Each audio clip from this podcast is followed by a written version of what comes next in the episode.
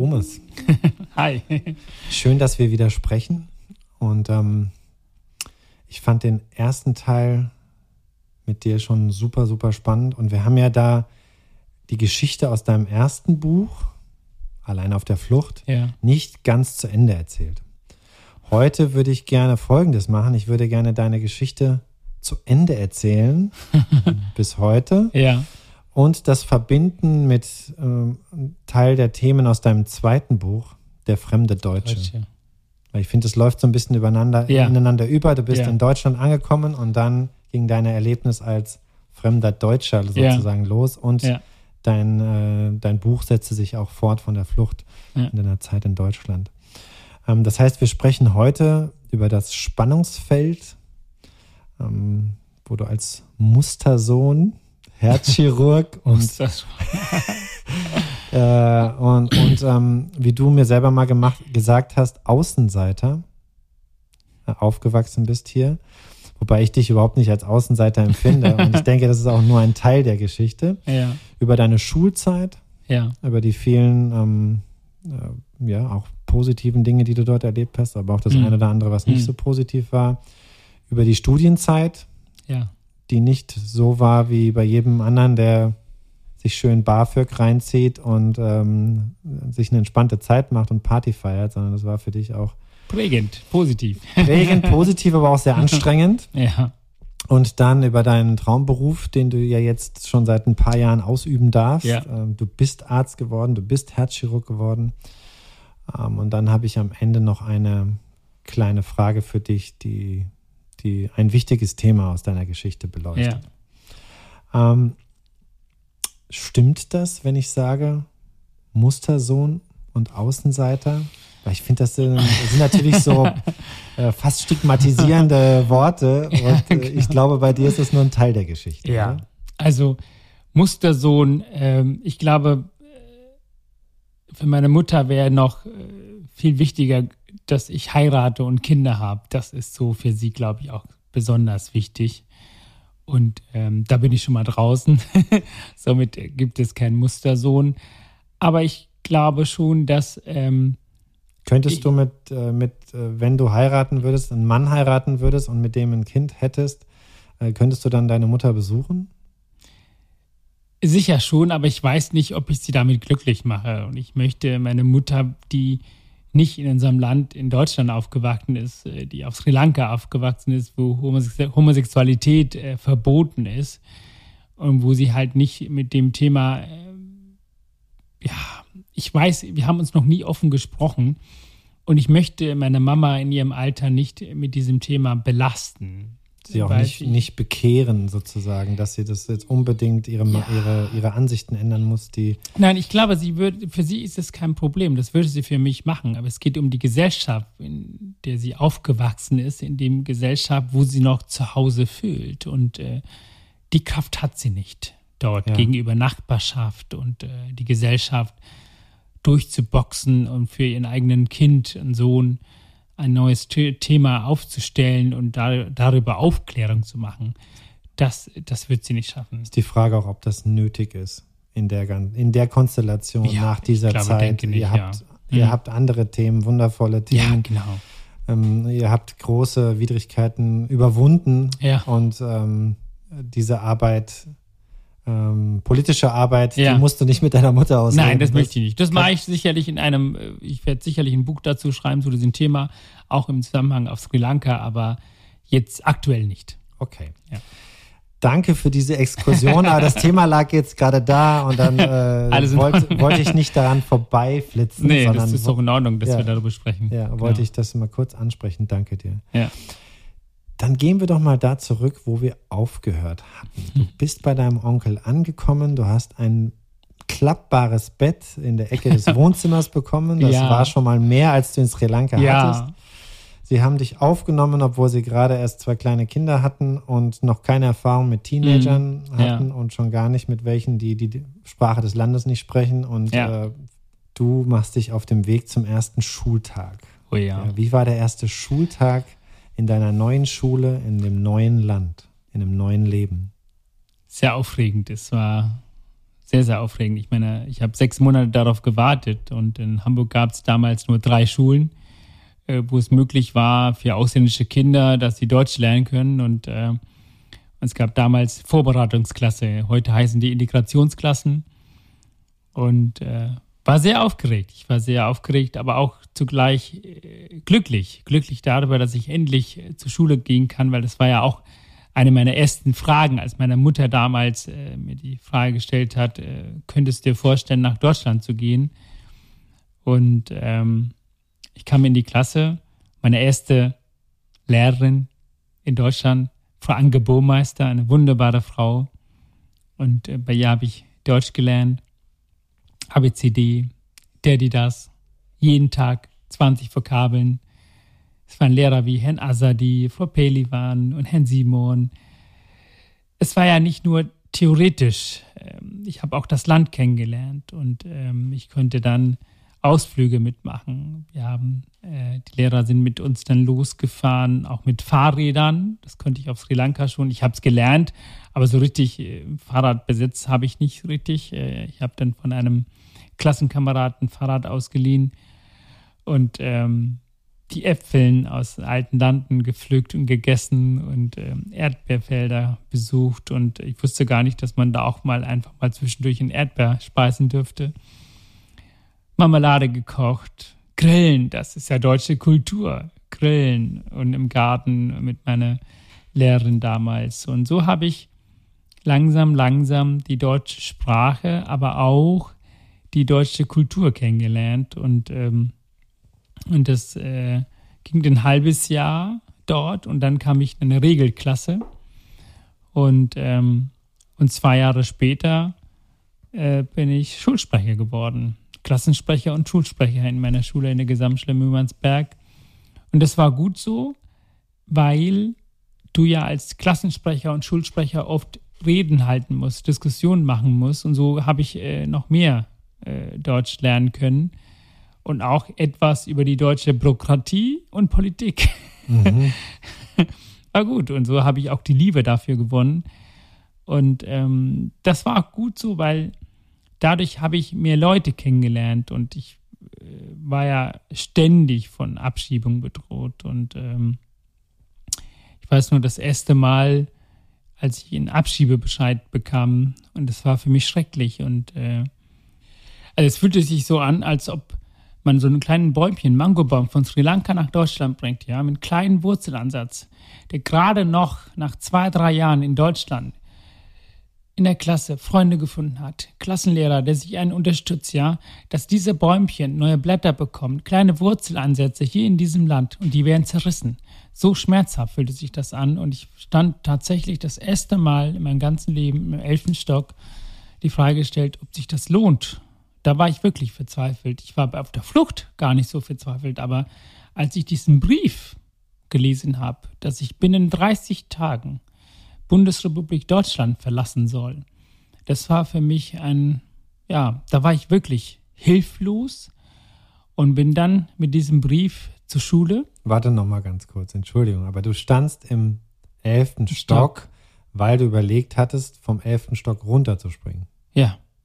Ich habe meine Gedanken gehabt, ja. Da war ich zum ersten Mal in meinem ganzen Leben überfordert. Stand, stand das wirklich, äh, wirklich zur Debatte? Also hätte es auch sein können, dass du gesprungen bist? Oder war der, es gab es eine Vorstellung? Es war mein Gedanke, deswegen bin ich da hingegangen und habe von oben runtergespuckt und geguckt, wie lange meine Spucke braucht, um da unten anzukommen. Und habe mir die Frage gestellt, schaffe ich noch?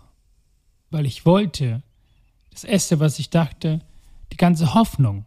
Es geht nicht um mich, es geht um meine Familie, um meine Mutter, die in mir reingesteckt haben. Wenn ich wieder zurückgeschickt werde, dann bin ich dort. Das Gefahr von der sri lankanischen Regierung. Das Geld ist weg, die das Schulden Geld ist sind da. weg, die ganze Hoffnung, ja, diese Enttäuschung für meine Eltern, das wollte ich nicht.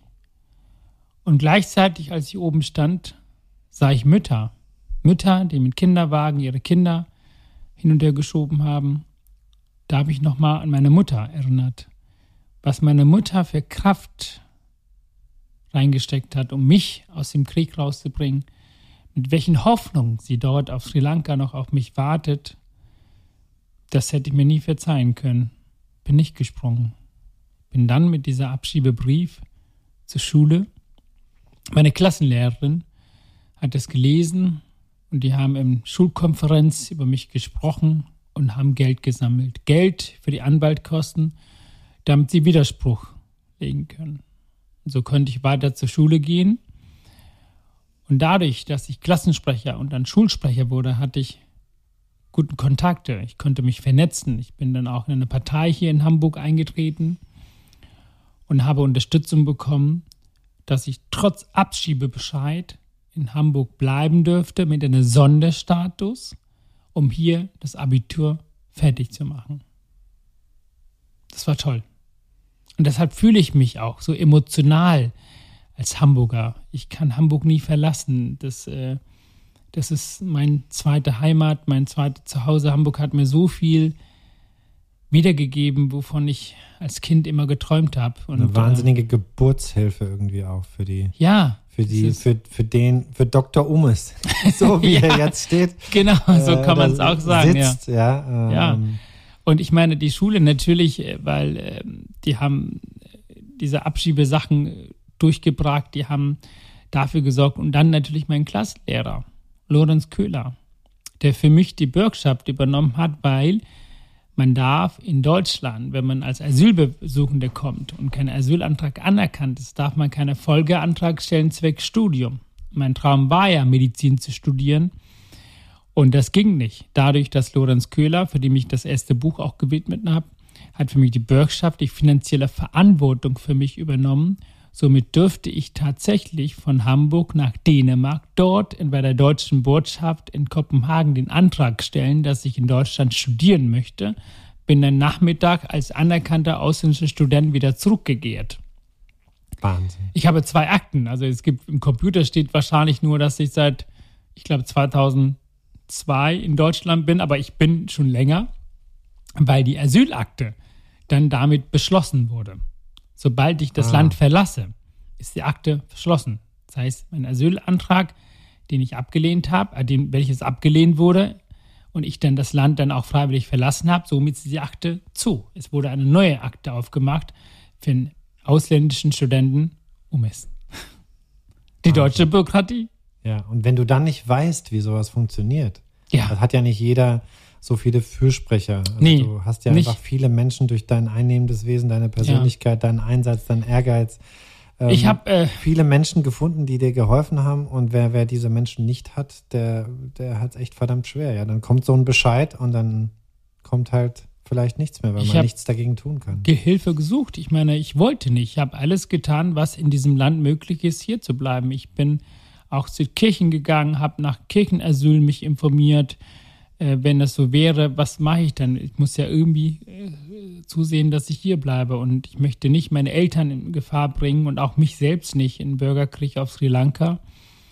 Und das war wunderbar. Ich habe natürlich auch viele Ablehnungen begegnet, aber zugleich doch sehr, sehr viele positive Erfahrungen. Menschen, die mir die Tür geöffnet haben. Ich meine, ich ich finde, in jedem Mensch steckt was Soziales, Menschliches. Und wenn man den Menschen erzählt, erklärt, was man braucht, und ich bin ziemlich sicher, dass man das Soziale in jedem Menschen fördern kann. Und so habe ich es auch fordern können. manchmal. Und fordern, ja. Und das braucht man auch. Man muss an der Tür klopfen und um Hilfe rufen. Und das habe ich gemacht, wenn ich das gebraucht habe. Und ich habe es bekommen. Und so habe ich tatsächlich geschaut, mein Traum Medizin zu studieren, auch in äh, Lübeck anzutreten.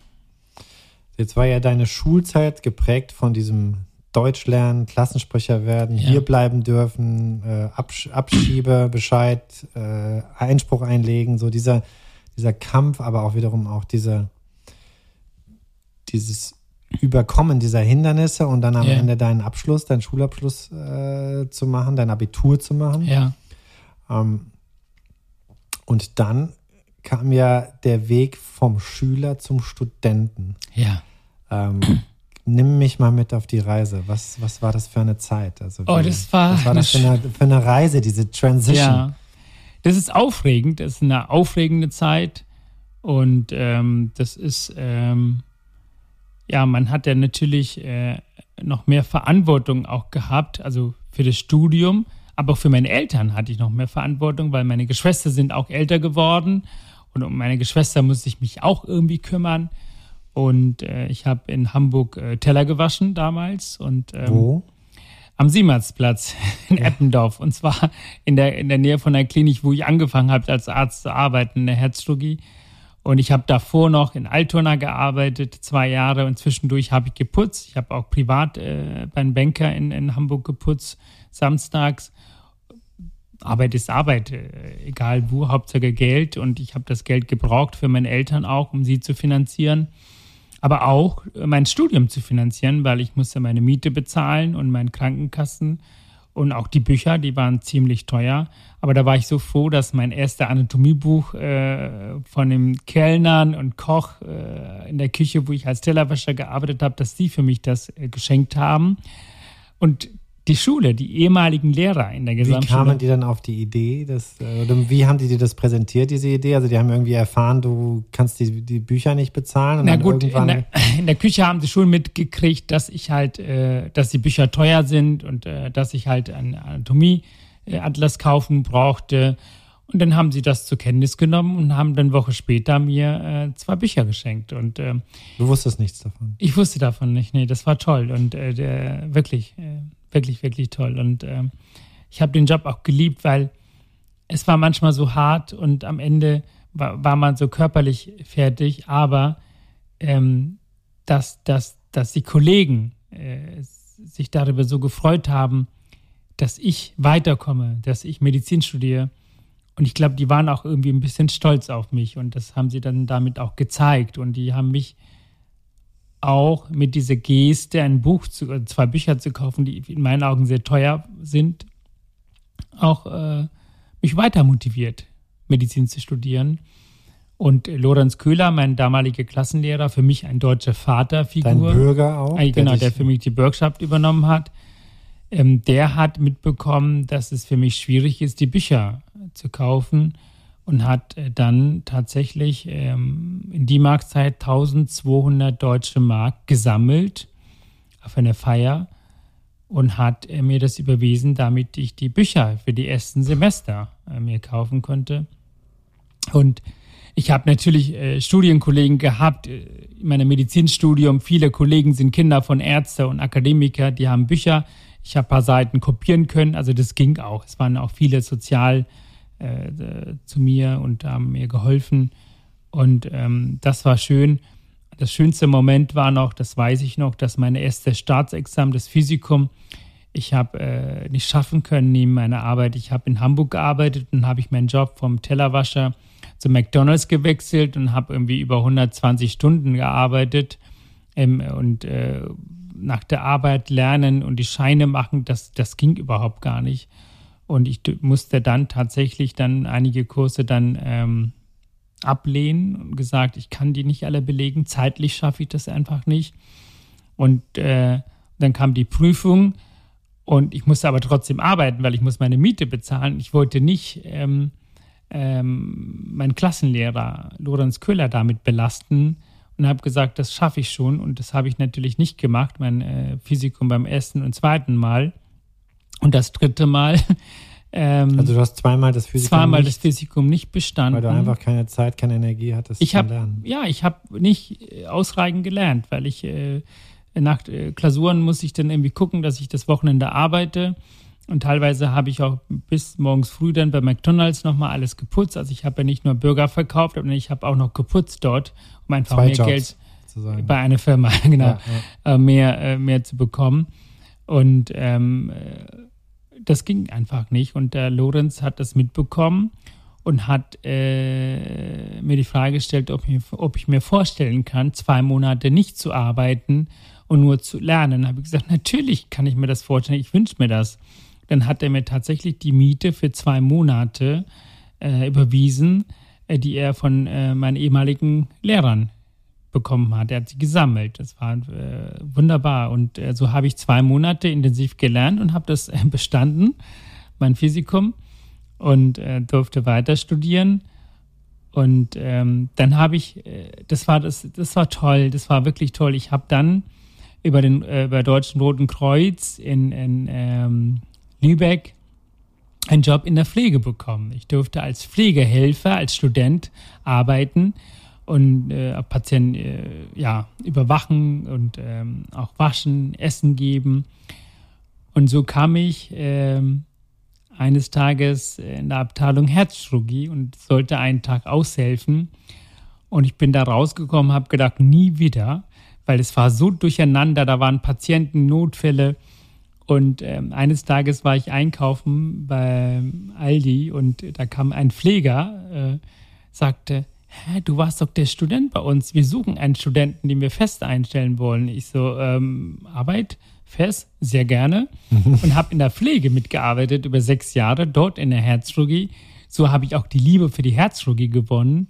Ähm, über die Arbeit. Über die Arbeit, genau. Ich habe in der Pflege gearbeitet und das war toll und ähm, das war auch deshalb so schön, weil ich dann auch die Arbeit äh, von meinen Kolleginnen und Kollegen von der Pflege auch schätzen gelernt habe und auch die Bedeutung dessen Arbeit auch äh, kennengelernt habe, was man im Studium überhaupt gar nicht kennenlernt. Und ich merke heute noch, wie viel ich davon profitiert habe, ne? von dem, von der Arbeit in der Pflege. Und äh, das war schön. Klar, ich habe natürlich keinen Urlaub machen können oder ich könnte auch nicht ständig wie manche Kommilitonen essen gehen. Das war natürlich nicht. Da musste man Ausreden finden wie zum Beispiel, ich habe keine Zeit, ich bin verabredet, also weil ich ja eher zum Arbeiten äh, gegangen bin, könnte das nicht jedes Mal oder manche Kollegen waren dann irgendwie Woche mal im Griechenland Urlaub und äh, sowas könnte ich mir natürlich nicht leisten, weil ich äh, habe jeden Monat äh, ja 150, manchmal sogar 200 Euro gespart. Ich bin sehr sparsam, also ich habe tatsächlich ähm, pro Tag eine Liste gehabt, was darf ich aussuchen und ähm, wie viel Geld darf ich für mhm. Mittagessen aussuchen. Ähm, äh, ich ja, ich, ich habe natürlich auch in der Mensa gegessen, aber äh, nicht jeden Tag. Das ging nicht. Also ich kann nicht äh, 3, 3 D Mark 50 oder 3,50 Euro für Mittagessen bezahlen, äh, wenn ich zu Hause für 1 Euro Mittagessen kann. Da gab es äh, vom Aldi so, so ein ähm, Spaghetti-Beutel mit so einer Soße. Hey, das war irgendwie 1,99. Beim Penny war das Don Camilo. Ja, ich Don weiß Camilo. jedenfalls ganz günstig. Also für zwei ja, Euro konnte ja. ich schon. Und das habe ich dann Mittag gegessen, konnte abends noch. Also das war für mich viel günstiger, mhm. als wenn ich in der Mensa gegessen habe. Und ähm, so habe ich gerechnet. Ich habe Toastbrot gekauft und geguckt, vier Scheiben brauche ich pro äh, Frühstück. Und wie viele Scheiben habe ich? Also das reicht dann irgendwie für vier Tage. Ne?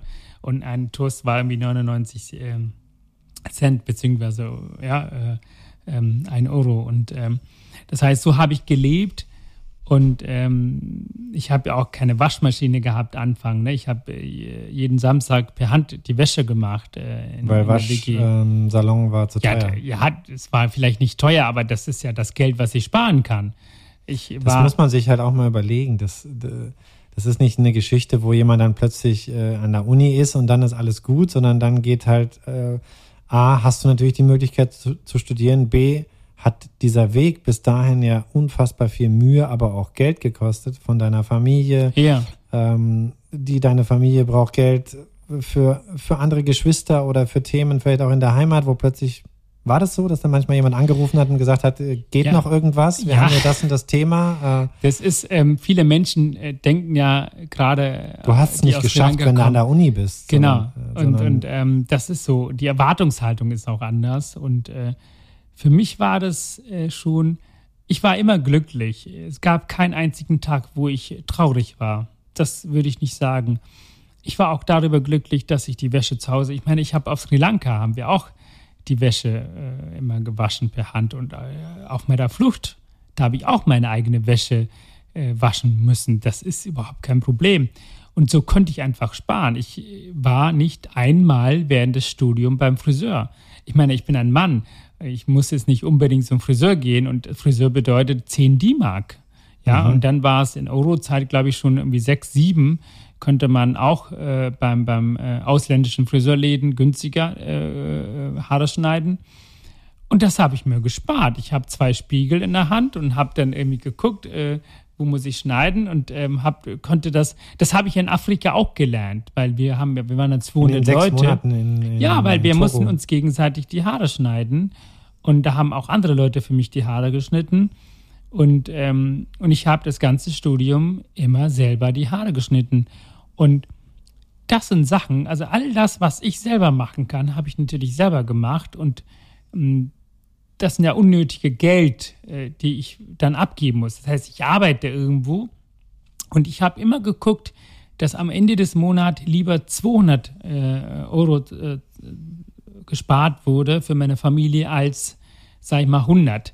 Ich habe das nicht immer geschafft. Ich konnte nicht immer schaffen, so viel. Und ich habe zum Beispiel ach, damals, ach, Schwester Susanne, äh, vergesse ich niemals, äh, Schwester Susanne, äh, hatte einen alten Golf gehabt und, ähm, und die hat mich immer mitgenommen zum Feiern. Und ich habe dann Samstagvormittag gearbeitet, Sonntag Spätdienst, konnte dann Samstag dann äh, feiern gehen.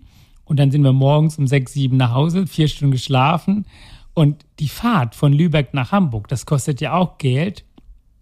Und die, ach die Susanne, das war toll, weil die hat nämlich gesagt, ach du, ich fahre dahin, also kommen Sie mit mir und Eintritt habe ich dann bezahlt, das war dann irgendwie für 6 Euro.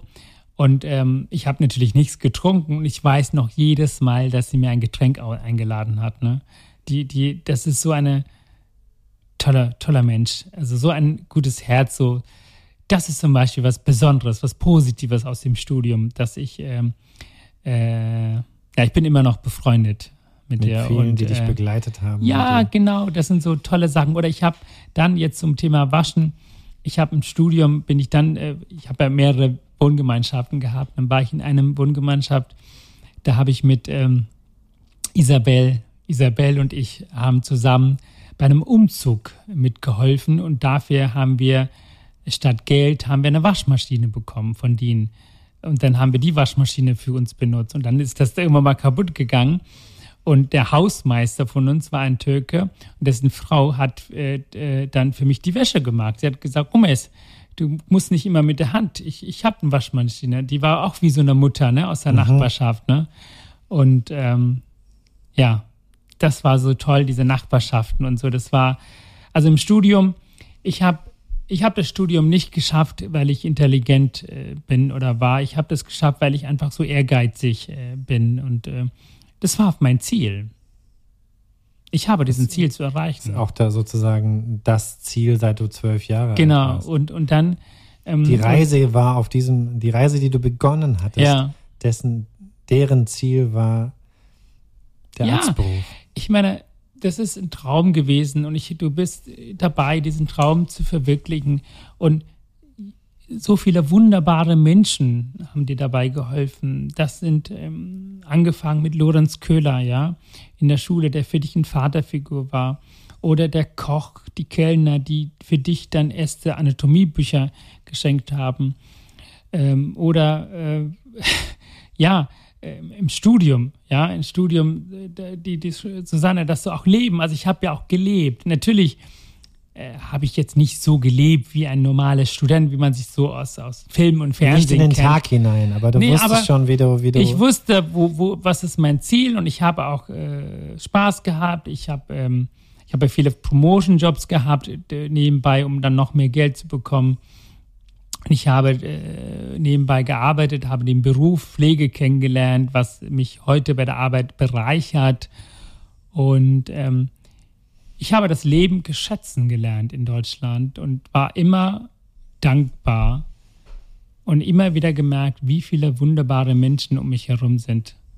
Die muss man nur erkennen. Und das erkennen wir im Alltag leider nicht. Man erkennt sie, wenn man Hilfe braucht, wenn man da hingeht und sie fragt. Oder hier, die Isabel hat mir meine erste Matratze gekauft. Ich habe auf dem Boden geschlafen in der WG und ich hatte kein Bett. Und sie hat mir gesagt, du kaufst dir jetzt eine Matratze.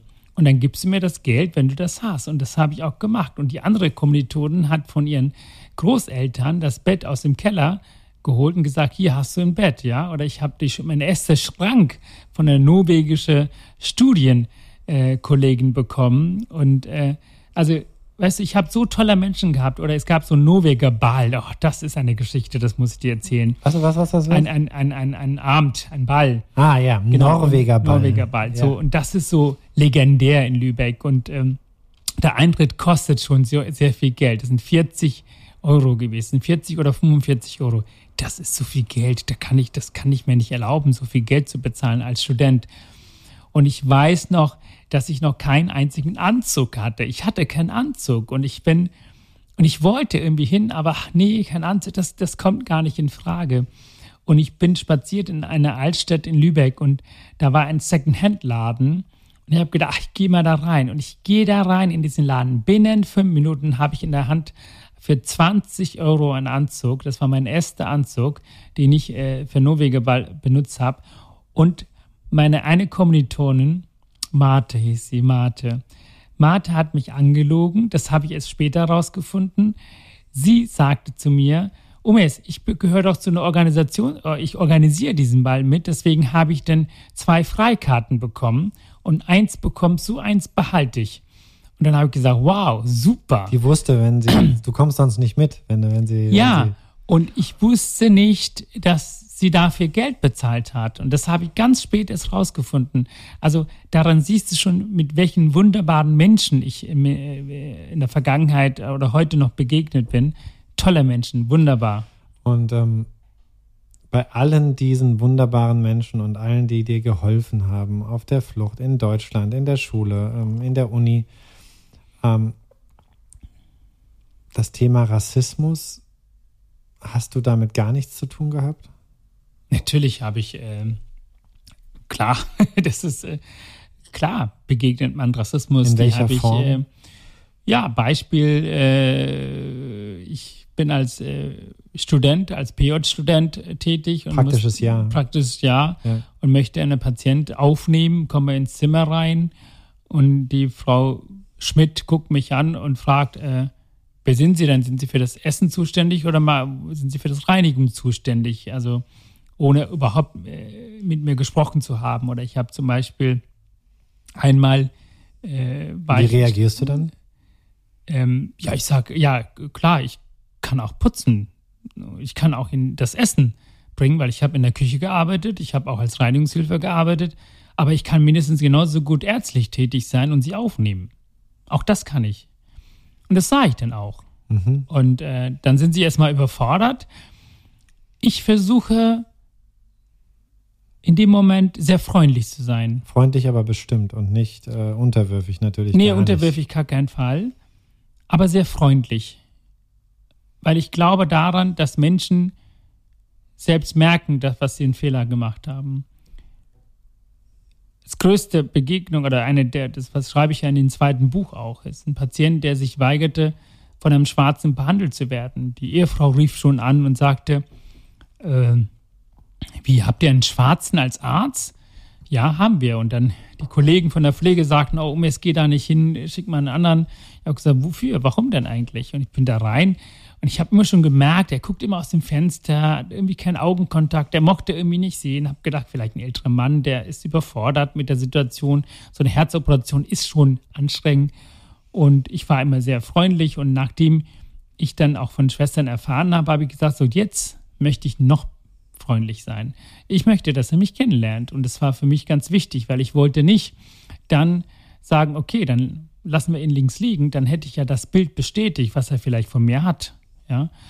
Und war sehr freundlich, ähm, vielleicht sehr und zu freundlich und immer Hilfsbereitschaft, immer, immer wieder mal ins Zimmer reingegangen.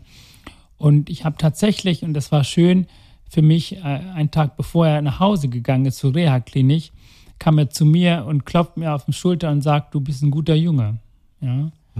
Und das war für mich die Bestätigung, dass das, was ich gemacht habe, richtig ist. Sondern ich möchte nicht Spie- Spiegelbild dessen sein, der vor mir steht, sondern ich möchte ich sein. Und das kostet Kraft.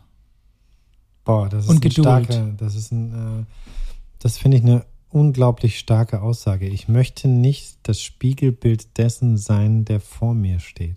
Ich möchte ich sein. Ja, ich möchte ich sein. Ja. Und Das, das, hat ja mit, das hat ja, ähm, das kannst du ja in, in viele Lebensbereiche mitnehmen. Ja, das nehme ich Also- auch. Das nehme ich auch. Für mich war das ein Riesenthema, in, also Selbstfindung im Sinne von, was, wer bin ich wirklich? Mhm. Also, weil ich bin sehr anpassungsfähig aufgewachsen. Also mir, Ja. mir, mir wurde an, also ich habe mir selbst Anpassungsfähigkeit antrainiert Ja, sozusagen. ja.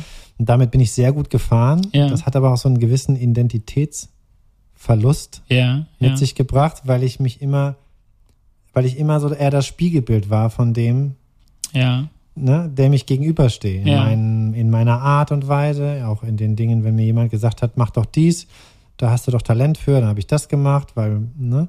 Und dann zu entdecken, wer bin ich wirklich? Das ist ja, Ja. eines der kostbarsten und wichtigsten und wertvollsten Erfahrungen im Leben. Und dass du das einfach mit dir gebracht hast, ja, und da diesen Weg für dich gefunden hast.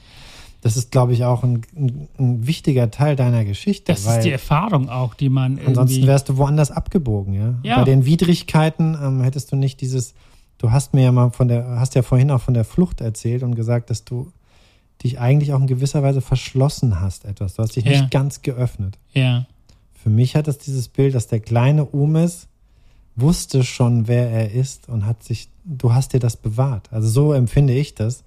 Und das hat dieses, Ja. dieses Gefühl, dieses Selbstgefühl hast du immer, immer weitergetragen. Wie so eine Kerze, die leuchtet und wo man Ja, das, sich das- auch um dieses Licht kümmert. du, es, es gibt Momente, es gibt Momente, äh, da ist es völlig in Ordnung, Spiegelbild dessen zu sein, der vor dir steht, wenn du dich selbst dabei nicht verlierst. Es gibt ja bestimmte Charakterzüge, die auch manchmal mit meinem Feinden auch ähnlich sein können. Dann ist es in Ordnung, dass man in diesen bestimmten Situationen sich gleich präsentiert. Aber sobald ich merke, ich verliere mich, Mhm. Dann muss ich einen Schritt zurückziehen. Dann bin ich falsch. Und wenn ich nicht zu mir ehrlich bin, wenn ich nicht zu mir halte, dann, also den Respekt zu meiner eigenen Person, zur eigenen Persönlichkeit, den muss ich immer bewahren. Das ist ganz wichtig. Für jeden. Ja, unglaublich wichtig. Ja. Und wenn ich Rassismus begegne, wenn dabei noch mein Respekt von mir bewahrt bleibt und ich noch versuchen kann, die Menschen, und davon bin ich überzeugt, ein Rassist ist noch in der Lage, bis zu seinem letzten Atemzug etwas dazuzulernen. Wenn ich diesen Opa Henklausen mit 80 Jahren nicht davon überzeugt hätte, dass ich als dunkelhäutiger Arzt auch ihn gut behandeln kann. Und der gekommen ist, zu mir am Schulter geklop- geklopft hat, um zu sagen, dass ich ein guter Junge bin. Es gibt mir so viel Motivation und Kraft, dass dieser Mensch, Herrn Klausen, in seiner Reha-Klinik eine dunkelhäutige Schwester begegnet und ihr gegenüber vielleicht nicht so begegnet wie er mit mir, vielleicht etwas freundlicher, vielleicht etwas offener. Da sind wir bei, bei der Kraft und der Macht des Einzelnen auf sich selbst und auf andere zu achten und ähm, auch etwas zu hinterlassen. Ja, dass in dem Moment, wo man sich selber verliert, Ja, und man sollte nie vergessen, der Dialog ist etwas, was den Fremden zum Freunden macht. hm, Und wenn ich keinen Dialog fördere, dann bleibt der Fremde immer ein Fremde. Und Feind genauso. das ist ein sehr schönes Schlusswort für diese Episode. Umes, vielen, vielen Dank. Dankeschön. Da will ich nichts hinzufügen. Das kann nur schlechter werden. ähm, wir, ähm, wir schließen mit dem Dialog und mit dem sich selber treu bleiben. Ja, Und ähm, freue mich darauf, in der nächsten Episode mit dir über das Herz zu sprechen. ich freue mich. Bis bald. Bis bald.